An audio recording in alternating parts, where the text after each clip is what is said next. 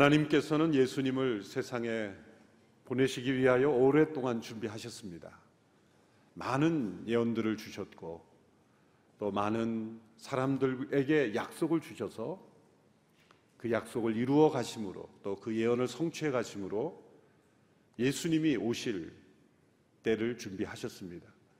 때가 참에 여자에게서 그 예수님이 태어나셨습니다. 여자에게서 태어 나신 것도 하나님의 예언의 일부였습니다. 지난 주간에 살펴본 마태복음 1장의 족보에서는 예수님께서 어떤 혈통을 통해 세상에 오셨는가를 우리에게 보여주고 있습니다. 그것은 이스라엘 역사를 압축한 것이고 그 역사의 핵심은 아브라함과 다윗이며 또 그들에게 주신 하나님의 약속의 핵심은 바로 그들의 후손으로 오시는 예수 그리스도 하나님의 아들이시며 동시에 다윗의 후손으로 오셔서 온 땅을 구원하시며 또 우리를 죄에서 자유케 하실 구원자가 오신다는 것을 오셨다는 것을 우리에게 알려 주셨습니다. 하나님께서 이렇게 역사 속에서 예수님을 보내실 것을 준비하셨는데 언제 어디로 또 누구를 통해서 또 누구를 어머니로 예수님을 보내실지를 예수님은 준비하셨습니다. 그리하여 택함을 받은 여인이 마리아입니다. 나사렛에서 자라고 있는 한 가난하고 또 주목받지 못하는 소외된 한 여인. 엄밀히 말하면 소녀에 가깝죠. 이 한 어린 소녀 마리아에게 하나님은 주목하셨습니다. 왜 그 마리아를 주목하셨을까? 그것은 비록 어린 소녀이지만 마리아 안에 하나님에 대한 경외 또 하나님의 말씀에 대한 순종 하나님의 계시에 대한 열린 마음 이러한 것들이 있음을 보셨기 때문입니다. 우리는 나이가 많이 들어야 하나님을 이해한다고 생각하지만 사실은 정반대입니다. 인생의 경험이 많아지고 세상의 지식이 많아질수록 어쩌면 하나님을 믿기가 더 어려워질 수도 있습니다. 자신의 경험을 의지하고 또 세상의 지식을 의지하게 되는 것이 우리의 인간의 죄악의 타락한 습성입니다. 지난 40일 작은 예수 새벽 기도할 때 7살 된 성남에 사는 한 어린 소녀가 한 번도 빠지지 않고 40일을 참석하고 그 말씀을 요약하고 또 완주하고 또 저를 위해서도 기도하더라고요. 담임 목사님이 이렇게 몇 줄이지만 그 기도문을 보면서 참 이 아이는 하나님께서 주목하시는 아이다. 그래서 제가 분명히 예언했어. 너는 틀림없이 온누리교회 권사님이다. 이제 뭐 그 밖에 제가 예언하기는 어렵습니다. 예. 계시를 받은 게 없기 때문에 그러나 틀림없이 너는 온누리교회 권사님 될 거다. 그런 아이가 자라서 온누리교회 권사님이 되고 또 귀한 엄마가 되고 할머니가 되고 그럴 때 얼마나 세상이 변하게 될 것인가. 일곱 살 여러분 얼마나 어린 아이입니까? 그러나 그 아이에게서 배울 수 있는 하나님의 신비가 있어요. 실제로 역사에 영향을 미쳤던 영적 지도자들은 대개 10세 전후에 회심을 했습니다. 우리가 성인이 되어서 성령의 강한 임재를 체험하고 야 하나님의 말씀이 정말 사실이구나 라는 그 체험을 10살 전후에도 할 수 있었고 그러한 이들이 역사를 변화시킨 주인공이 되었다는 거죠. 물론 하나님의 은혜입니다. 그러나 그 은혜가 임할 때 우리의 마음속에 있었던 그 믿음을 하나님께서는 소중하게 보십니다. 마리아가 바로 그러한 소녀였습니다. 하나님께서 주목하시는 믿음의 소녀였습니다. 예수님의 어머니가 된다는 것은 매우 위험한 일이었습니다. 왜냐하면 매우 특수한 상황 속에서 자녀를 잉태하고 낳아야 했기 때문입니다. 그 특수한 상황이란 무엇입니까? 첫째로 동정녀에게서 태어나야 한다는 것은 남자와 상관없이 태어나는 이 이성을 뛰어넘는 자연 법칙을 뛰어넘는 그런 신비한 일이 자신에게 일어나야 한다는 것을 받아들여야 했기 때문입니다.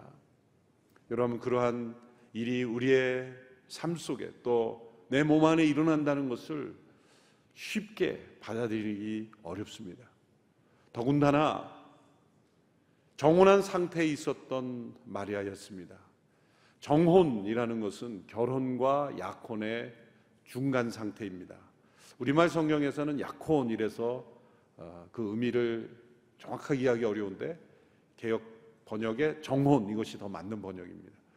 왜냐하면 결혼과 같이 법적인 위치를 또 법적인 상태를 보증받는 그런 관계였지만 약혼처럼 함께 살지는 않는 그런 관계. 그래서 결혼과 약혼의 중간 상태 이것이 정혼이었기 때문입니다. 하나님께서 이 정혼의 문화가 있는 유대 민족도 사용하신 거죠. 왜냐하면 결혼 관계라고 했다면 동정녀의 탄생이 어려워지고 또 약혼의 관계였다면은 예수님은 사생아가 되어 버리는 거예요. 아버지가 없는 자녀가 되는 거예요.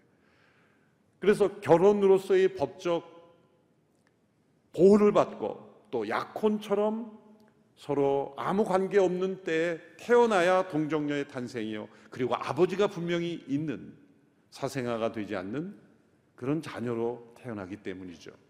이 기가 막힌 이 정원의 문화를 하나님께서 이용하셔서 예수님을 세상에 보내신 것입니다.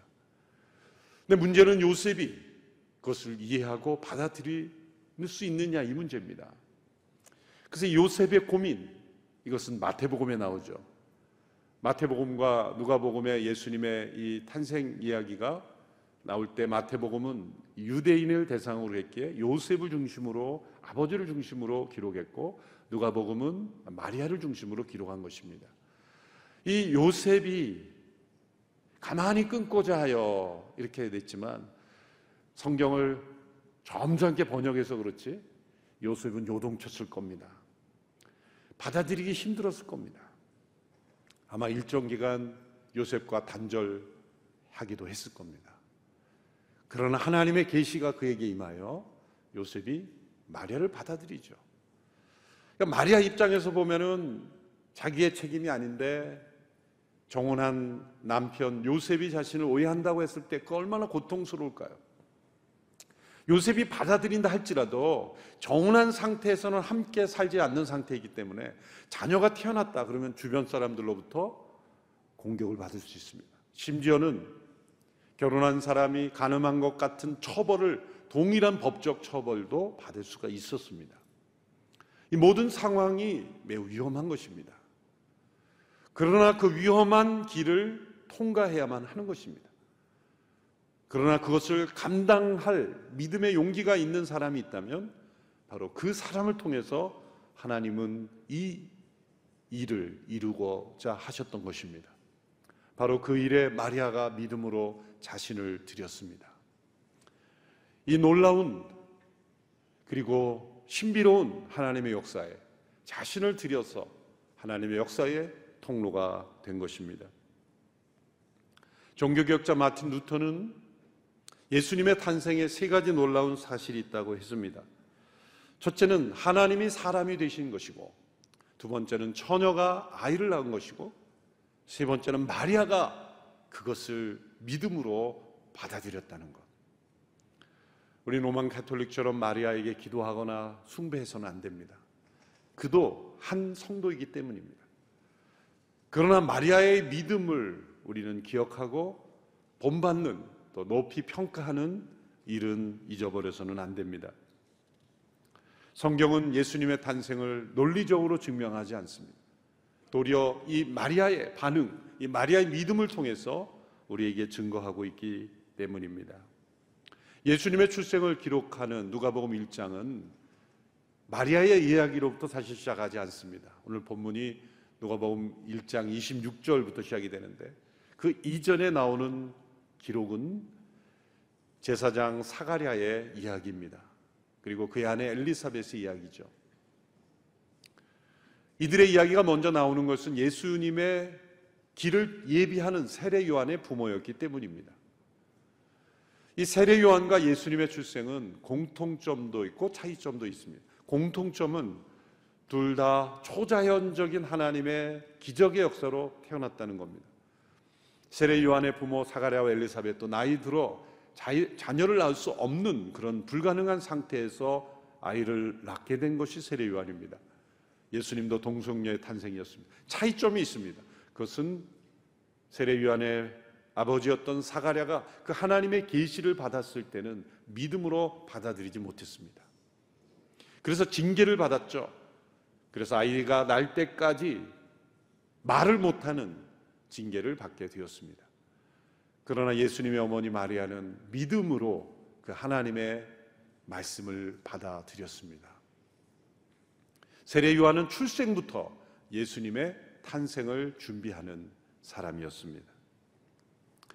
신분상으로 볼 때는 정반대가 되어야 맞는 것 같습니다. 사가랴가 믿음으로 받아들이고 마리아가 당황해서 어쩔 줄 몰라 받아들이지 못해야 될 것 같은데 하나님에 대해 가르치고 백성들을 하나님께로 인도하였던 제사장 사가랴는 믿음으로 받아들이지 못하여 징계를 받았고 그리고 예수님의 어머니 마리아는 믿음으로 받아들였습니다. 인생의 경험과 또한 직책이 우리의 믿음을 보장해 주지 못한다는 것을 우리는 기억해야 합니다. 어느 날 천사 가브리엘이 마리아에게 나타나서 이렇게 인사했습니다. 오늘 본문 28절의 말씀입니다. 같이 읽어보겠습니다. 시작. 천사가 마리아에게 가서 말했습니다. 기뻐하여라 은혜를 입은 자여 주께서 너와 함께 하신다. 기뻐하라 은혜를 입은 자여 주께서 너와 함께 하신다. 이 기쁨이라는 단어와 은혜라는 단어는 같은 기원을 가집니다. 은혜가 있는 곳에 기쁨이 있고 또 기쁨은 은혜로부터 흘러 나옵니다. 기뻐할 수 있는 이유는 은혜를 입은 자요 은혜를 입었다는 것은 주께서 함께 하신다는 증거다.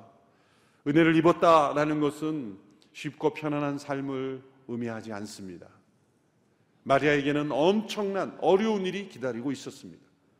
은혜를 입었다는 것은 내가 이해하기 힘들고 감당하기 힘든 무거운 사명이 짐이 나에게 주어진다 할지라도 주께서 함께 하시기에 놀라운 하나님의 역사가 임하는 통로가 된다는 것, 그것이 은혜를 입은 자라는 뜻입니다. 그래서 기뻐할 수 있는 것입니다. 마리아는 이런 인사를 천사로부터 받았을 때 당황하여 깜짝 놀랐다. 우리말 번역에서는 이렇게 고백 예, 번역을 했습니다. 이 당황함과 놀라움은 불신앙의 사람이 겪는 반응이 아닙니다.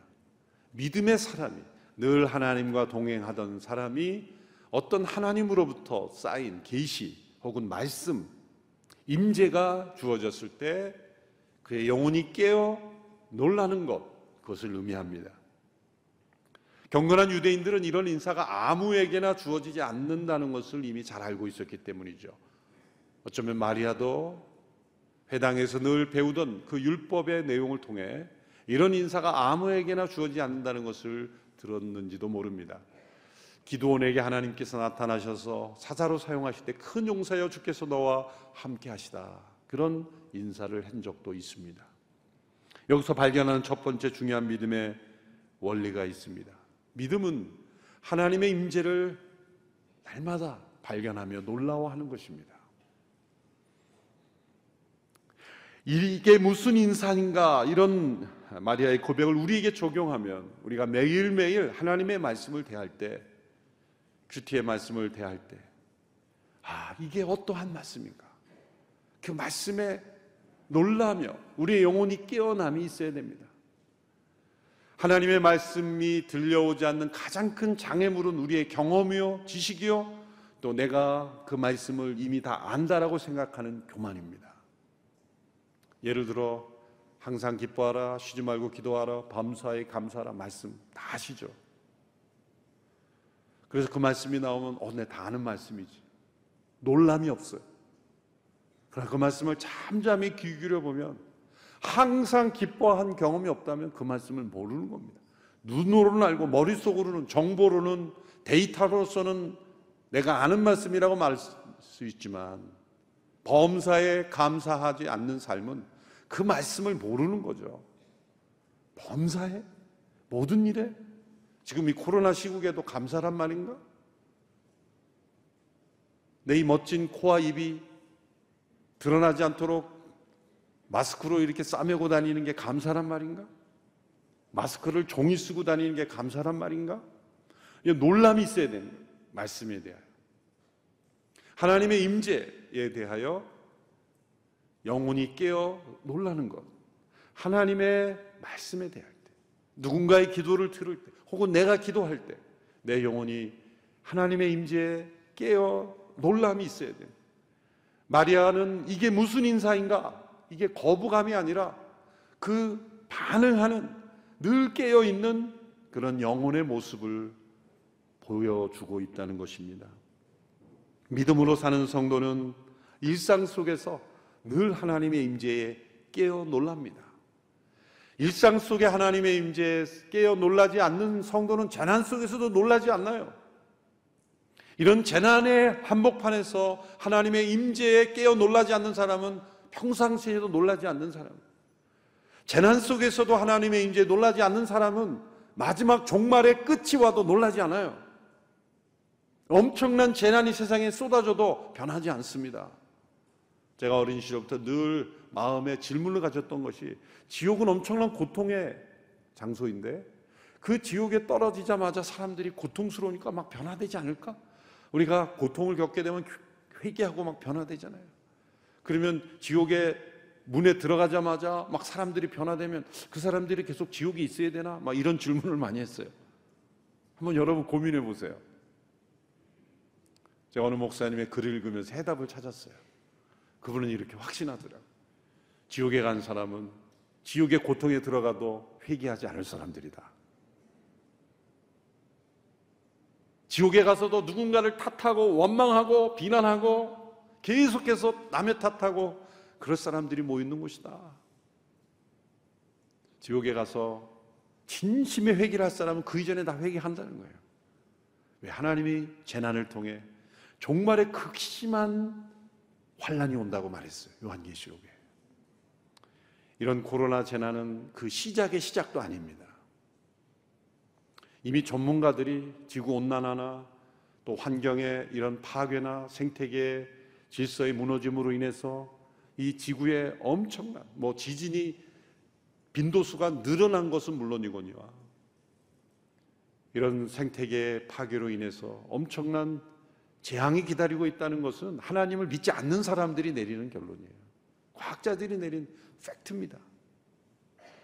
지금 온난화가 가져온 이런 해수면의 변화로 인해서 지금 이 바다에 그 어류들이 다 이동하고 있죠, 북방구로. 그로 인해서 일어나는 변화가 엄청나다는 거죠. 하나님께서 하늘에서 불을 내리지 않아도 인간이 스스로 만들어내는 불덩이가 핵폭탄이 뭐 몇 천 개라 그러죠. 이런 모든 인간의 잘못된 죄악으로 인한 종말의 마지막이 와도 사람들 변화되지 않는다는 거예요. 그러니까 일상에서 하나님의 임재를 체험하고 놀라지 않는 사람은 재난이 와도 놀라지 않고 재난이 와도 놀라지 않는 사람은 종말이 와도 안 놀라는 거예요. 그러니까 종말이 와도 안 놀라면 지옥에 가는 거죠. 지옥에 가도 놀라지 않는 거예요. 인간의 완악한 마음이 그렇게 무서운 겁니다. 예레미야는 멸망의 한복판에서도 하나님의 임재로 인하여 아침마다 새롭게 역사하시는 하나님의 임재에 놀라였어요. 예레미야 예가는 예루살렘의 멸망을 슬퍼하는 노래입니다. 지금 멸망되었어요. 도시가 완전히 쑥대밭이 되었습니다. 얼마나 처참했겠습니까? 그 한복판에서 에레미야가 이런 소망의 노래를 고백합니다. 유명한 예레미야가 3장 22절 23절의 말씀이죠. 개정 번역으로 읽어야 이 느낌이 살아나기 때문에 같이 읽어보겠습니다. 시작. 여호와의 인자와 긍휼이 무궁하심으로 우리가 진멸되지 아니함이니이다. 이것들이 아침마다 새로우니 주의 성실하심이 크시도소이다. 아침마다 새로우니 무엇이 새롭습니까? 지금 도시가 재건되고 있다고 새롭다는 겁니까? 아니죠. 상황을 둘러보면 모든 것이 절망입니다. 그런데 하나님의 임재가 그 절망의 한복판에서도 그 예레미야 영혼 속에 있었다는 거예요. 예레미야는 그 시대에는 보이지 않는 미래에 예수님이 오심으로 역사를 새롭게 하실 그 하나님의 임재를 미리 내다보면서 아침마다 그 하나님의 임재로 인하여 새로움을 경험했다는 거예요. 이 재난의 어두운 터널을 지나고 있는 우리 모든 성도들에게도 아침마다 새로우신 하나님을 발견하게 되기를 축원합니다. 말씀을 읽을 때마다 이게 무슨 말씀인가? 그 말씀에 의하여 놀라고 또 기도 가운데 성령의 음성에 놀라고 그런 놀라움을 경험하는 영혼이 되어야 합니다. 이 말씀으로 만든 찬양이 있죠. 주의 인자는 끝이 없고 이 찬양을 함께 불러보기를 원합니다. 주의 성실이 금이라 성실하신 주님 주의 인자는 끝이 없고 그의 자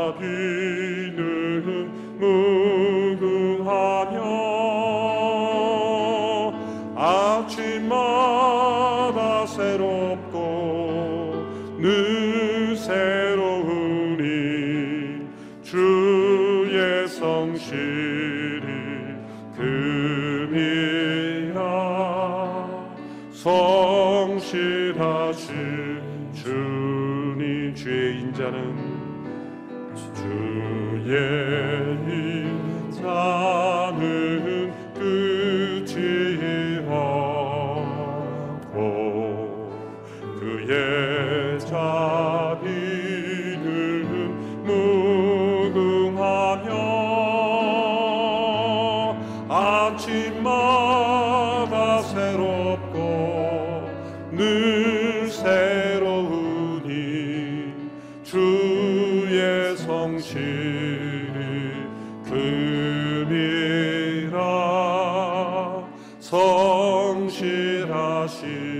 아침마다 새롭고 늘 새로우니 아침마다 새롭고 늘 새로우니 주의 성실이 금이라 성실하신 주님. 전사가 계속해서 마리아가 낳을 아들의 신분과 역할에 대해서 설명하였습니다. 30절에서 33절의 말씀을 제가 읽겠습니다. 그러자 천사가 말했습니다. 두려워하지 마라, 마리아야. 내가 하나님의 은혜를 받았다. 보아라, 내가 잉태의 아들을 낳을 것이다. 그러면 그 이름을 예수라 하여라. 그는 위대한 이가 될 것이요 지극히 높으신 분의 아들이라 불릴 것이다. 주 하나님께서 그에게 그 조상 다윗의 보좌를 주실 것이다. 그는 야곱의 집을 영원히 다스릴 것이며 그의 나라는 결코 끝나지 않을 것이다. 엄청난 말씀입니다. 마리아를 통해 태어날 아들은 지극히 높으신 분의 아들이며 동시에 다윗의 후손으로 오시는 분이요. 그를 통해 하나님께서 영원한 보좌를 세우실 것이다. 아브라함과 다윗에게 주신 또 역사 속에 이루신 모든 예언이 그 한 분에게서 이루어지는 겁니다. 구약의 모든 예언이 예수님 한 분에게 집중하고 있다는 것이고 이 말씀을 통해서 그 모든 예언을 한마디로 압축한 겁니다. 다니엘서를 보면 강대한 나라들이 세상을 계속 정복하고 있는 바로 그때 그 모든 나라들이 순차적으로 다 멸망할 것이며 이제 하늘의 하나님께서 한 영원한 나라를 세우실 것이라고 예언하셨습니다. 그 주인공이 예수 그리스도라는 겁니다. 마리아는 이 엄청난 말씀에 놀라워하며 다시 질문합니다. 34절의 말씀. 마리아가 천사에게 물었습니다. 처녀인 제게 어떻게 이런 일이 있겠습니까? 처녀인 제게 어떻게 이런 일이 있겠습니까? 이것은 불신앙에서 나온 질문이 아니라 믿음의 질문입니다. 이것은 믿음의 중요한 두 번째 원리를 설명해 줍니다. 믿음은 하나님의 이 놀라운 섭리에 대하여 정직하게 질문하는 겁니다. 하나님의 섭리는 다 우리가 이해할 수 없습니다. 그러나 그 섭리의 도구가 될 때 정직한 질문.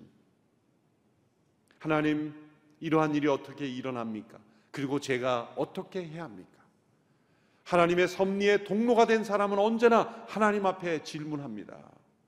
의심과 불신앙의 질문이 아니라 불순종의 질문이 아니라 순종의 질문, 더 이해하려는 질문. 그래서 안세넴이란 신학자는 faith seeking understanding, 믿음은 이해를 추구한다. 그런 유명한 말을 남겼습니다. 바로 믿음에서 나오는 이해를 추구하는 그러한 질문입니다. 자신이 아직 정혼한 관계이기에 남자를 모르기에 내가 잉태되는 일이 어떻게 일어날 수 있겠습니까? 사가라도 비슷한 말을 했지만 정반대였어요. 제가 어떻게 이 말을 확신하겠습니까? 나는 늙었고 내 아내도 나이가 많습니다. 할 때 그 어떻게는 불신앙이 어떻게였습니다. 무슨 일을 누가 하라고 할 때 그걸 어떻게 해요? 라고 할 때 어떻게 해요? 못해요 그런 뜻이죠. 그러나 마리아가 어떻게 이런 일이 있겠습니까? 라고 할 때가 어떻게는 그러면 제가 어떻게 해야 될까요? 똑같은 단어인 것 같지만 전혀 다른 문맥의 고백이었다는 거예요. 마리아의 이 질문은 수용적인 겁니다. 신앙의 자세입니다. 하나님이 나를 그러한 통로로 해야 된다면 어떻게 이러한 일이 가능하게 될까요? 전사는 설명합니다. 성령이 임하실 것이다. 지극히 높으신 분의 능력이 너를 덮으실 것이다. 35절의 말씀 같이 읽겠습니다. 시작. 전사가 대답했습니다. 성령께서 내게 임하실 것이며 지극히 높으신 분의 능력이 너를 감싸 주실 것이다. 그러므로 태어날 거룩한 아기는 하나님의 아들이라고 불릴 것이다. 역사상 한 번도 일어나지 않은 일이지만 성령께서 임하시면 한 번도 일어나지 않은 사건도 일어나게 될 것이다. 지극히 높으신 이의 능력이 너에게 임할 것이다. 임할 것이다. 하나님의 놀라운 역사는 우리 모두에게 언제나 일어납니다. 일어납니다. 오래전에 저희 집안에 무지개가 이렇게 천장에 들어왔어요. 제 아내가 그걸 찍어서 저에게 사진으로 보내줬는데 어떻게 그 빛이 거기에 무지개로 들어올 수가 없는 천장 곳곳에 이렇게 무지개가 보였어요. 그때 가정에 여러 가지 기도 제목이 있고 마음에 근심이 있던 때 가정이 어떻게 대낮인데 무지개가 이렇게 그 천정을 화면을 수놓았어요. 그 비슷한 시기에 제가 해외에 있었는데 독일의 한 지역을 방문했는데 무지개가 동그란 무지개가 또 보여지는 것을 봤어요. 아, 하나님께서 저와 저희 가정 또 온누리교회에 이렇게 노아에게 보여주신 무지개 언약처럼 이 화평의 언약, 보존의 언약을 주시는구나. 그런 신호를 얼마든지 우리가 받을 수 있어요. 모두에게 동일하진 않지만 그러나 나만이 알 수 있는 하나님의 계시로 보여줄 수도 있습니다. 마리아에게는 한 번도 일어나지 않았지만 동정녀의 몸에서 아이가 잉태되는 것, 성령이 임하시면 그 성령은 능력이 있으시기 지극히 높으신 능력이 있기에 하나님께서 창조의 역사를 이루신다는 겁니다. 천사는 말뿐이 아니라 실예를 들어줍니다. 보라 내 친척 엘리사벳도 아이를 할수 없는 상황이었지만 벌써 아이를 가지지 여섯 대짜리 되었다. 36절, 37절의 말씀이죠.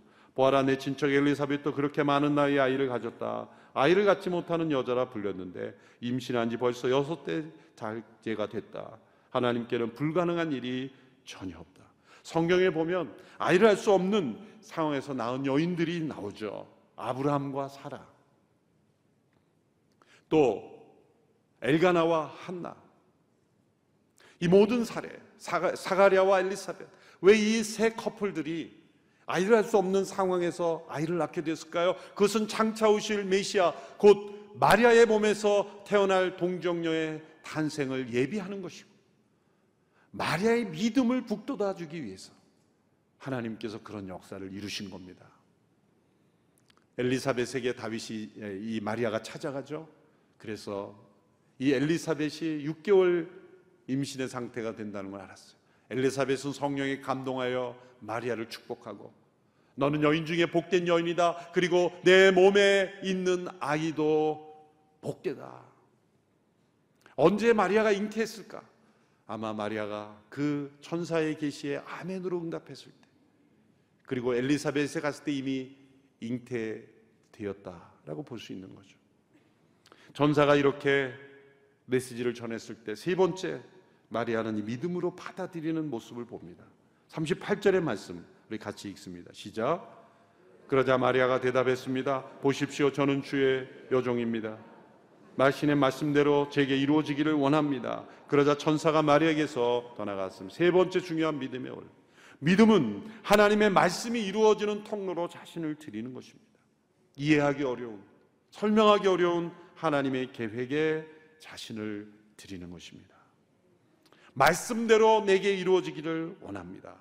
얼마나 담대하고 그리고 용감한 믿음의 태도입니까? 이 대답을 한마디로 표현하면 아멘입니다. 아멘이란 진실로 그러할지어다 그런 뜻이에요. 예수님께서 이 아멘을 여러 번 사용하셨어요. 여러분 성경에 내가 진실로 진실로 내게 이르노니라고 할 때 이 진실로가 아멘이에요. 그래서 아멘 아멘 이렇게 말씀하신 거예요. 이 아멘 아멘을 두 번 반복한다 반드시 이루어진다.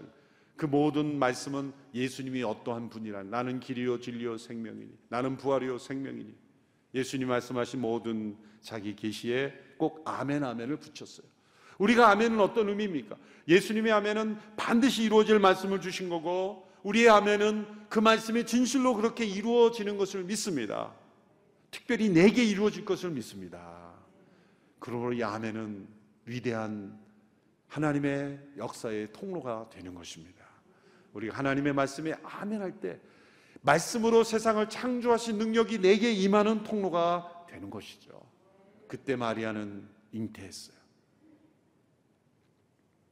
마리아는 순간적인 충동으로 이러한 믿음을 보인 것이 아닙니다. 아주 어린 시절부터 그는 분명 믿음의 순종을 훈련했을 겁니다. 이후에 마리아의 모습을 봐도 이 말씀대로 자신에게 이루어지기를 원했다는 걸 알 수 있습니다. 누가복음 2장 19절에 보면 이 목자들이 와서 이제 예수님이 출생한 이후에 목자들이 와서 천사들이 한 얘기를 전했을 때 마리아는 그 말을 마음에 두고 지켰다. 그런 표현이 나옵니다. 예수님 12살 때 성전에 올라가서 동행한 줄 알고 왔지만 성전에 남아 있어 다시 찾아 만났을 때 예수님이 내가 내 아버지 집에 있어야 될 줄 알지 못합니까? 그랬을 때 예수님은 그 말씀을 마음에 두었다 그랬어요.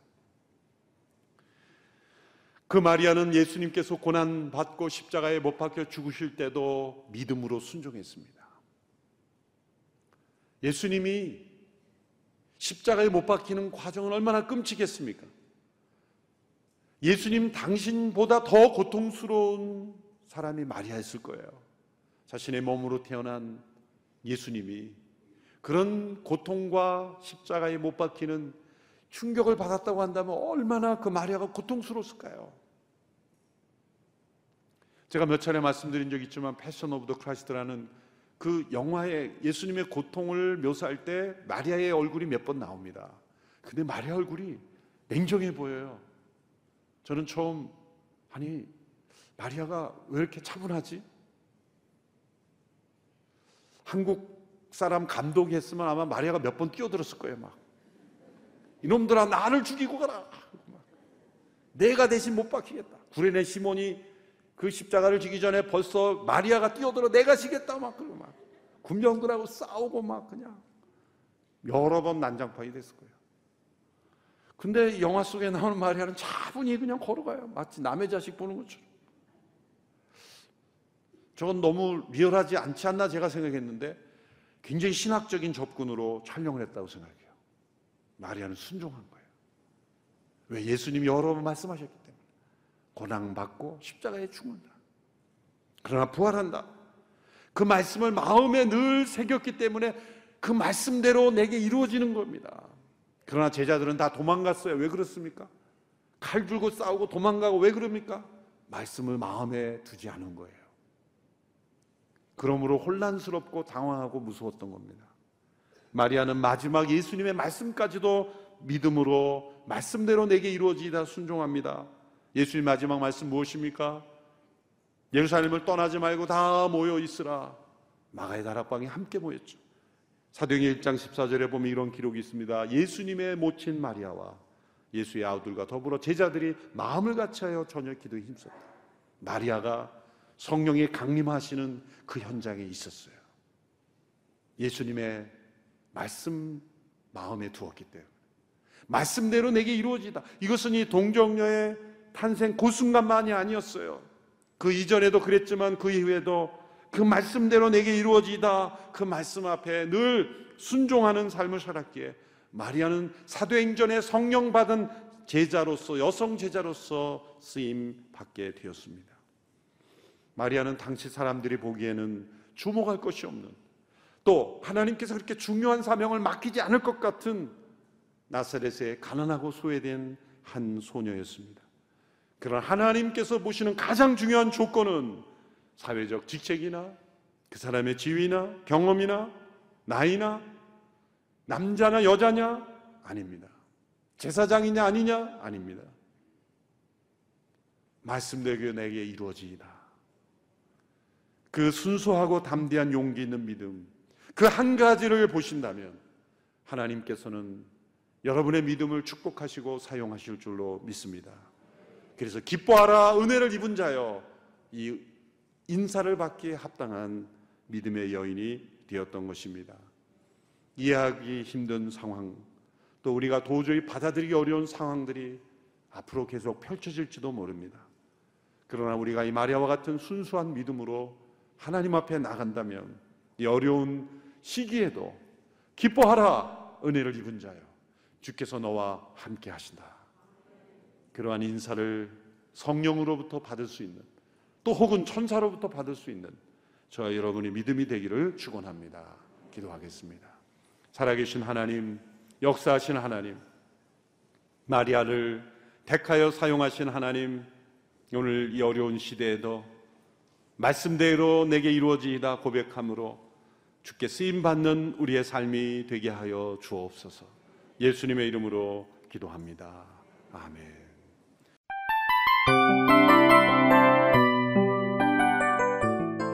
이 프로그램은 청취자 여러분의 소중한 후원으로 제작됩니다.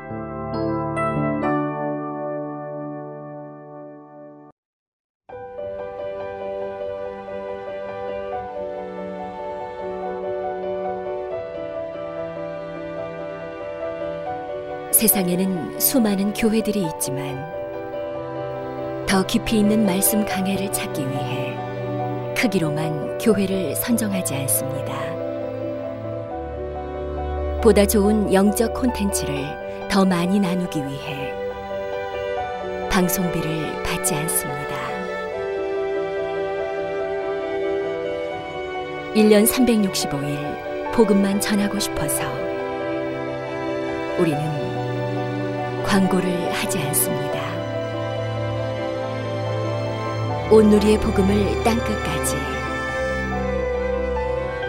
CGN TV와 함께 땅끝 성교사가 되주세요